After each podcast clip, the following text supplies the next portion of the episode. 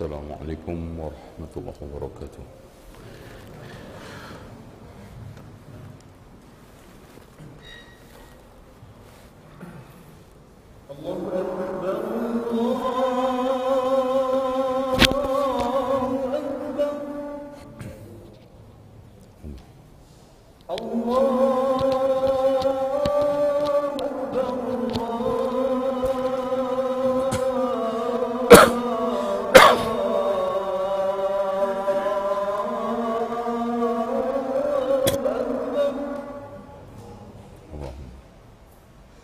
That's right.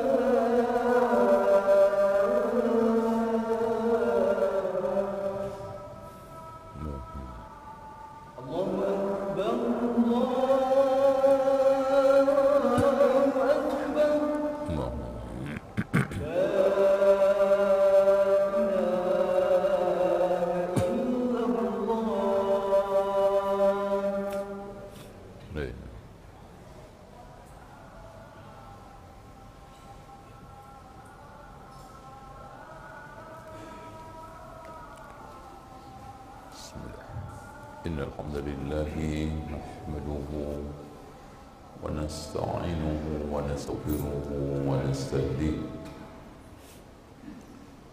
ونعوذ بالله من شرور أنفسنا وسيئات أعمالنا. من يهده الله فلا مضل له ومن يضلل فلا هادي له.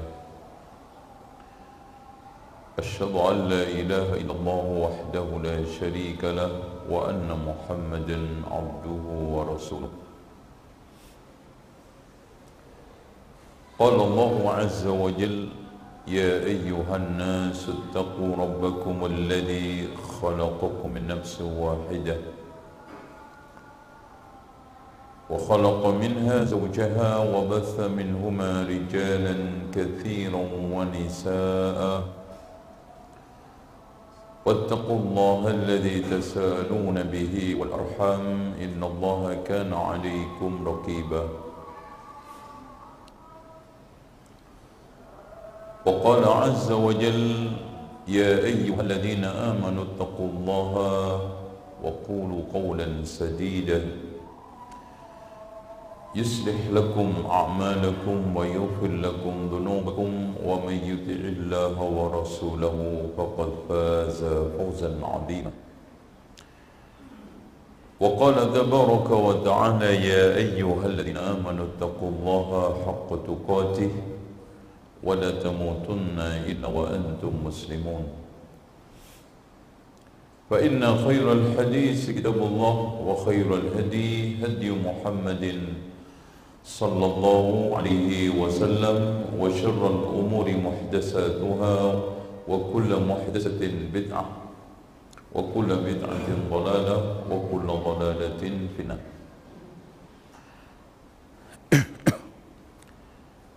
Subhanahu wa taala berfirman untuk kita semua. أفحسبتم أنما خلقناكم wa إلينا لا la Adakah kalian menyangka kalian diciptakan sia-sia tidak dikembalikan kepadaku? Ayat ini memberikan makna keteraturan hidup kosmos daripada kehidupan. Oleh karena itu manusia mana saja yang tidak mengikuti alur keteraturan akan terhempas. Seperti kita sedang melawan putaran roda yang berputar kencang, maka ketika kita melawan putaran itu pasti terpelanting.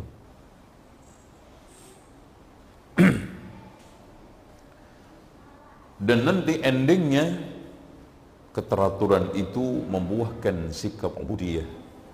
Puncak daripada karir keteraturan itu. Wa ma khalaqtul jinna wal insa illa liya'budun. Jadi keteraturan ubudiyah bukan keteraturan ateis, bukan keteraturan sekuler, dan juga bukan keteraturan liberal tapi keteraturan ubudiyah dari sini yang sekalian Islam Al-Quran menuntut kita hidup itu punya tujuan. Dan tujuan itu secara global ada yang besar disebut dengan bahasa orang-orang manajemen sekarang tujuan strategis dan ada yang tujuan kecil yang disebut orang-orang manajemen sekarang tujuan yang teknis. Contoh kehidupan itu harus kita muati dengan tujuan. Ketika kita mau pulang kampung, pasti ada tujuan. Ketika kita mengajar, pasti punya planning, untuk mewujudkan tujuan itu. Mendirikan sekolah, berdagang, bahkan seluruh aktivitas hidup ini tidak lepas daripada tujuan. Nah, contoh saya pergi ke Sukabumi untuk mengantarkan istri saya pulang kampung atau berobat. Saya selipi tujuan saya sambil survei pesantren untuk anak saya. Saya sambil survei tempat wisata untuk sekolah saya. Barangkali nanti aku dimintai usulan. Kan itu namanya hadaf. Hadaf dalam bahasa kita adalah tujuan itu dipakai secara masif di dalam bahasa Indonesia dan otomatis tujuan itu ke depan. Makanya seluruh bentuk ke depan itu di dalam bahasa Indonesia menghadap. Silahkan fulan untuk menghadap. Ya. Ketika anda berangkat dipanggil pasti di benak anda ada maksud tujuan daripada menghadap tersebut. Kalau tidak maka itu sesuatu kegilaan. Hadirin sekalian yang dirahmati Allah. Yang terjadi ada sebagian kaum muslimin yang hidup hidup dimuati dengan kekacauan yang disebut dengan bahasa Arabnya adalah fawdah. Fawdawiyah. Dan itu sumber utamanya kata Allah ولا تطع من أغفلنا قلبه عن ذكرنا واتبع هواه وكان أمره فرطا فرطا itu sama dengan fawda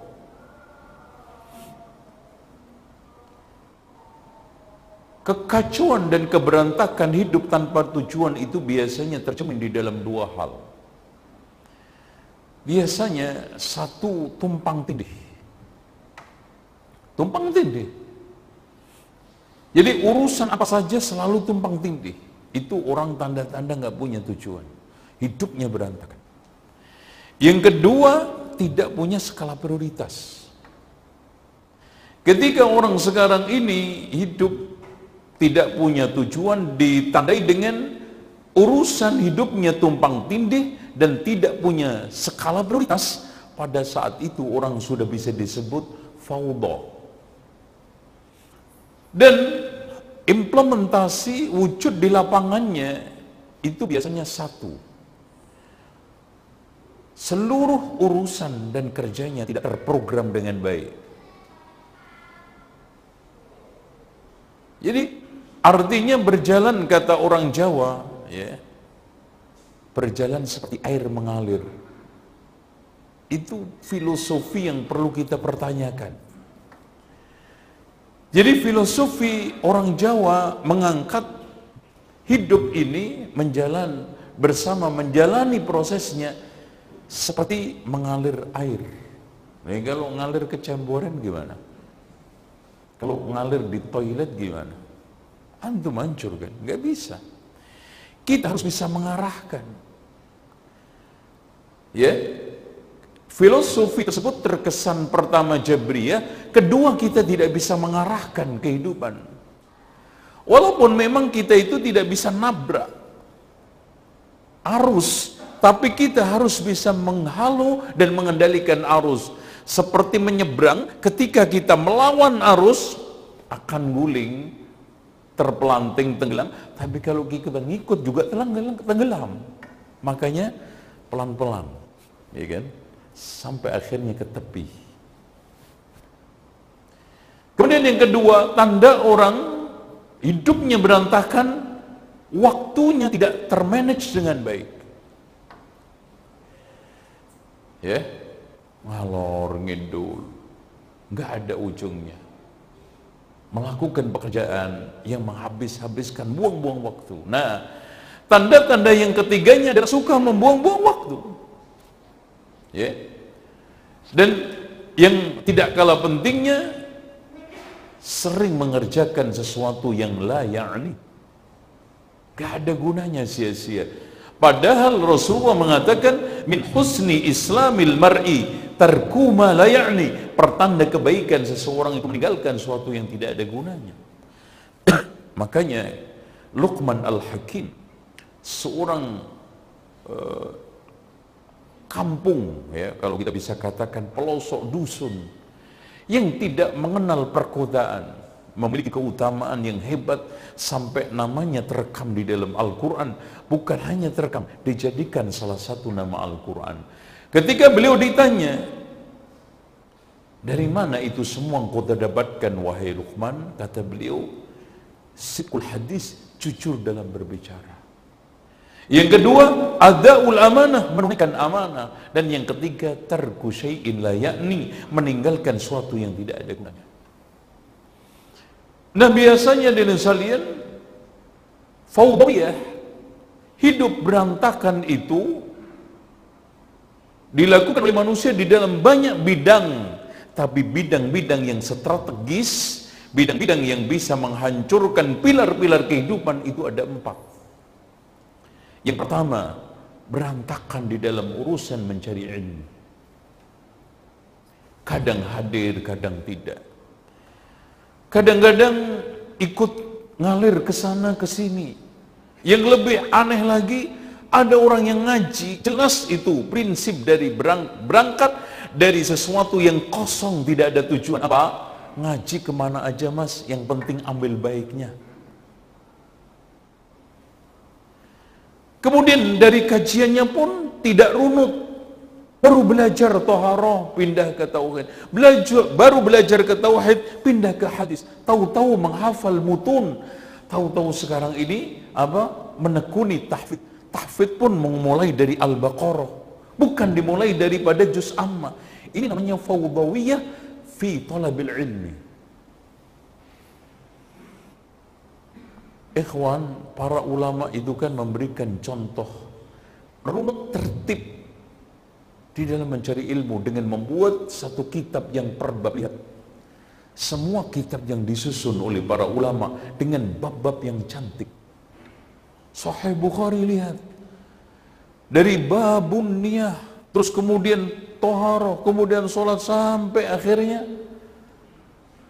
masalah-masalah kenegaraan ini memberikan pengertian apa mas bahwa para ulama Islam itu cukup filologis. Artinya di dalam menyusun segala sesuatu itu cukup tematis, mendasar, bagus, ada dasar-dasarnya ilmiah. Sistematika di dalam berpikir itu harus. Kalau memang begitu, sistematika di dalam belajar itu wajib. Makanya para ulama menganjurkan hendaknya seorang sebelum memikir belajar apa pun yang harus dituntaskan adalah ilmu fardu ain dan fardu kifayah. Coba bayangkan di antara kita banyak yang menguasai sekian bahasa. Ternyata soal masalah akidah, rububiyah, uluhiyah, asma wa sifat nggak ngerti. Salat lima waktu nggak nyantol. Coba bayangkan. Ngeri kan? Kemudian yang kedua dengan salian faudawiyah di dalam masalah kaitannya dengan pergaulan. Ada orang yang mengklaim bahwa bergaul dengan siapa saja itu merupakan suatu sikap yang elegan. Dan bisa memiliki teman gaul yang banyak, itu hebat. Makanya dulu sampai ada film yang judulnya, uh, aduh apa ya, Sitopan ya gitu.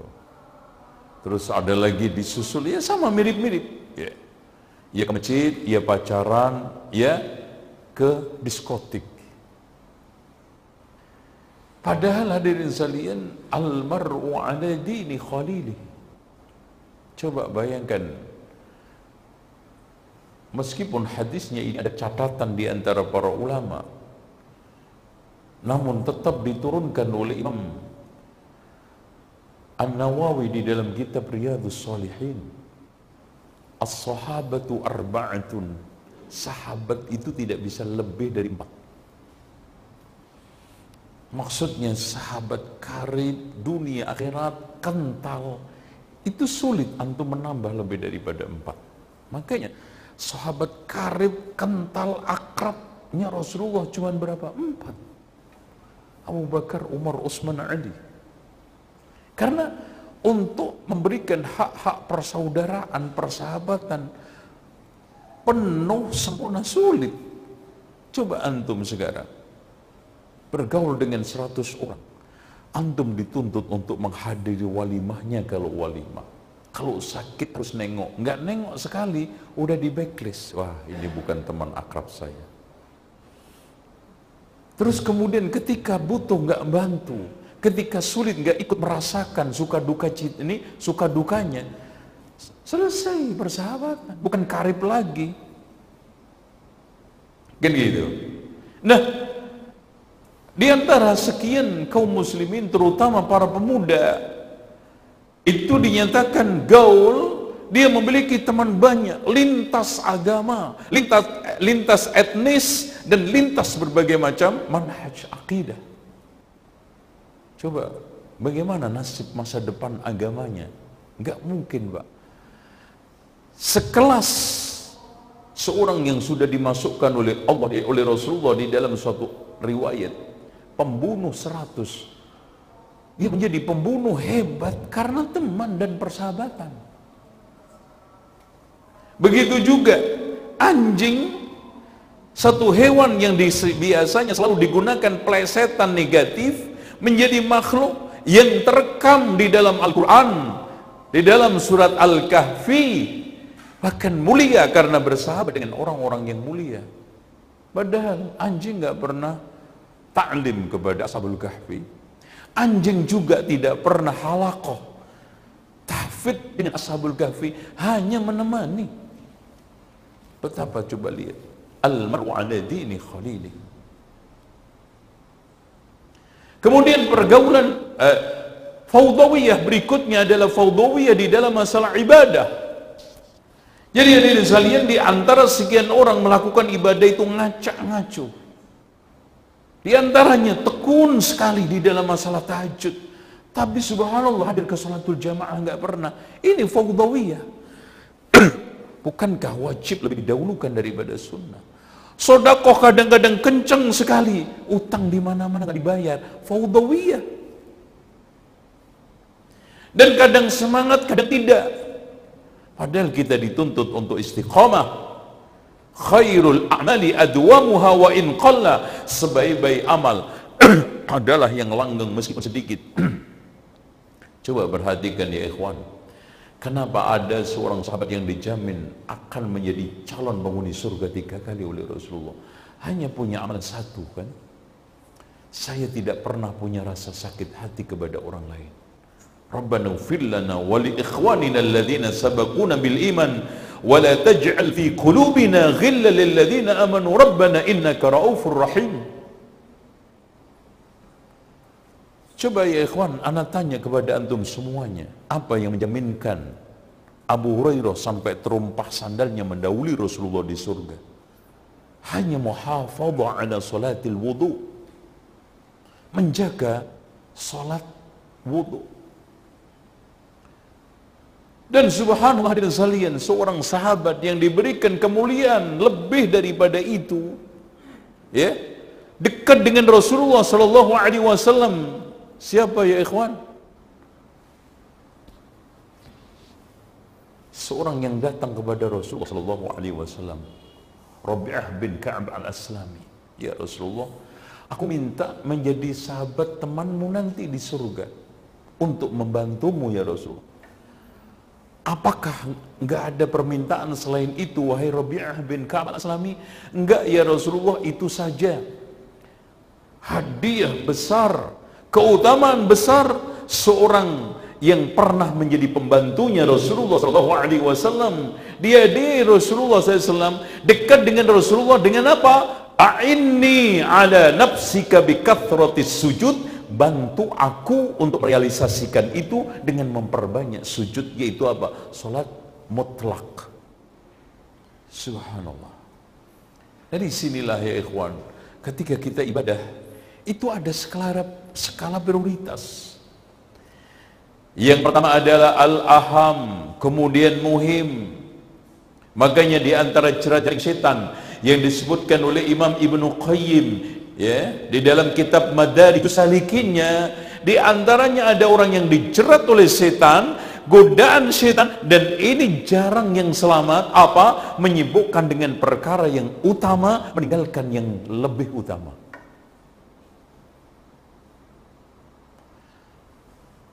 Nah, selanjutnya faudawiyah yang terakhir adalah faudawiyah di dalam menggunakan waktu. Iya, berantakan. Dengan demikian, ikhwan sekalian yang dirahmati oleh Allah, kita jaga. Kita di dalam bergaul harus tertib, mencari ilmu harus tertib, ibadah harus tertib, dalam hal waktu apalagi tertib.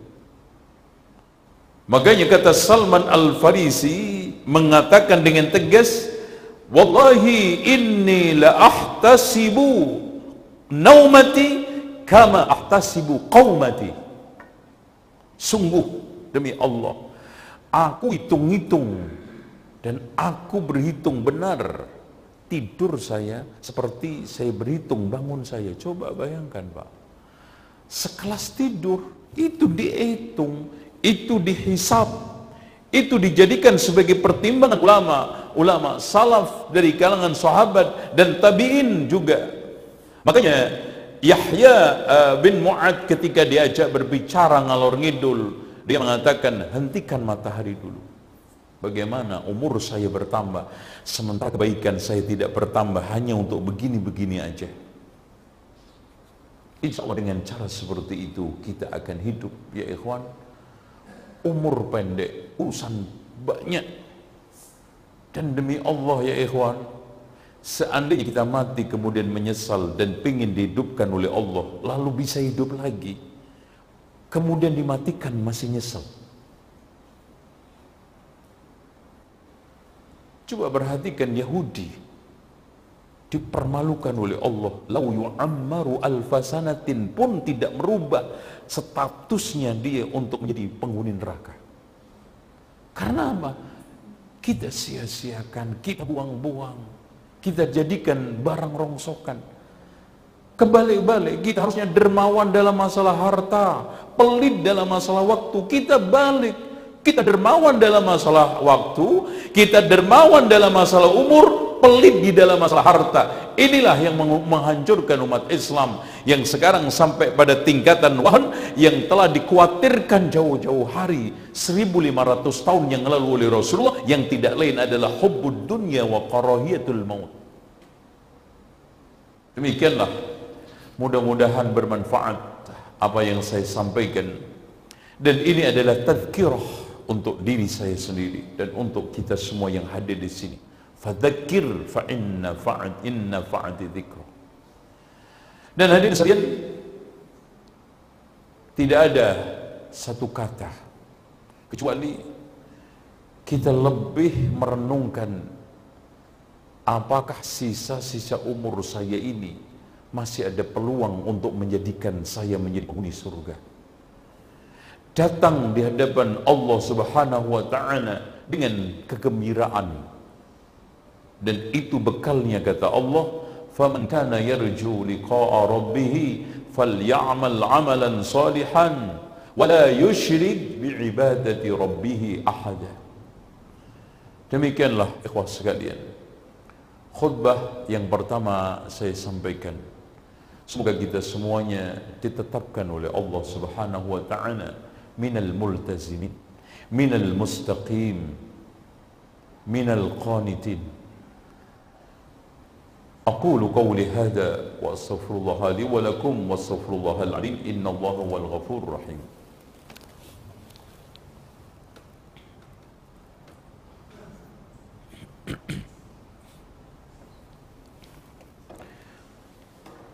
الحمد لله الذي أرسل رسوله بالهدى ودين الحق ليظهره على الدين كله ولو كره المشركون. أشهد أن لا إله إلا الله وحده لا شريك له wa anna Muhammadan abduhu wa rasuluh. Hadirin sekalian, di khutbah yang kedua ini saya ingin menyisipkan sedikit. Mungkin saja ada orang yang berpras berprasangka kalau begitu hidup ini serius terus. Gak ada santainya, gak ada guyonannya. Stres dong. Ini adalah kesimpulan yang pincang ini adalah kesimpulan yang keliru. Bukankah dalam hal yang sangat seru yang dianggap orang mungkin perkara yang sia-sia tapi dinilai oleh Rasulullah SAW ketika tujuannya baik surga wa fi bud'i ahadikum sadaqah di dalam kemaluan di antara kalian ada sodakohnya, Masya Allah. Dan bukan suatu hal yang keliru kan? Antum sekarang pergi ke Bandung untuk jalan-jalan. Kan itu wisata, itu kan berlibur, itu kan nyantai. Ya, Apakah di situ kita tidak perlu muati tujuan dan tidak bertujuan? Enggak mungkin. Kita ke Bandung tujuannya wisata itu tujuan kenapa saya ke Bandung untuk ngajak anak saya berlibur. Itu tujuan. Terus nanti di sana ada nggak yang bisa saya sisipkan? Oh iya masya Allah. Anak saya yang kelas 3 SMA ini kan sudah mulai bisa ini apa e, jadi imam. Nanti kalau berjamaah dia yang selalu saya jadikan imam. Sambil saya ngecek murojaah untuk tahfidnya. Tujuan. Mana mungkin ya ikhwan? Wa fi sampai pada suatu hal yang dalam. Di dalam kemaluan di antara kalian ketika itu termuat tujuan yang mulia sedekah. Itulah pemahaman di dalam Islam memahami tujuan dan hidup itu harus ada tujuannya. اللهم صل وسلم وبارك على محمد وعلى آل محمد كما صليت على إبراهيم وعلى آل إبراهيم إنك حميد مجيد. وارض اللهم عن الخلفاء الراشدين أبي بكر وعمر وعثمان وعلي وعن الصحابة والتابعين والتابعين تابعين برحمتك يا أرحم الراحمين. اللهم اغفر للمسلمين والمسلمات والمؤمنين والمؤمنات الأحياء منهم والأموات. اللهم أرنا الحق حقا وارزقنا اتباعه وأرنا الباطل الباطل وارزقنا اجتنابه. ربنا ظلمنا أنفسنا وإن لم تغفر لنا وترحمنا لنكونن من الخاسرين. ربنا اغفر لنا ولإخواننا الذين سبقونا بالإيمان.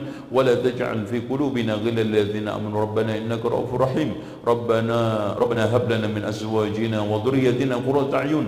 واجعلنا للمتقين إماما. اللهم اقسم لنا من خشيتك ما تحول به بيننا وبين معصيتك. ومن طاعتك ما تبلغنا به جنتك ومن اليقين ما تهون علينا مصائب الدنيا. اللهم متعنا بأسمائنا وبصارنا وقوتنا أبدا ما أحييتنا واجعل الوارث منا واجعل ثورنا على من ظلمنا وانصرنا على من أدانا ولا تجعل مصيبتنا في ديننا ولا تجعل الدنيا أكبر همنا ولا مبلغ علمنا ولا تسلط علينا من لا يرحمنا. ربنا آتنا في الدنيا حسنة وفي الآخرة حسنة وقنا عذاب النار. عباد الله إن الله يأمر بالعدل والإحسان وإيتاء ذي القربى وينهى عن الفحشاء والمنكر والبغي يعظكم لعلكم تذكرون ولذكر الله أكبر. أقم الصلاة.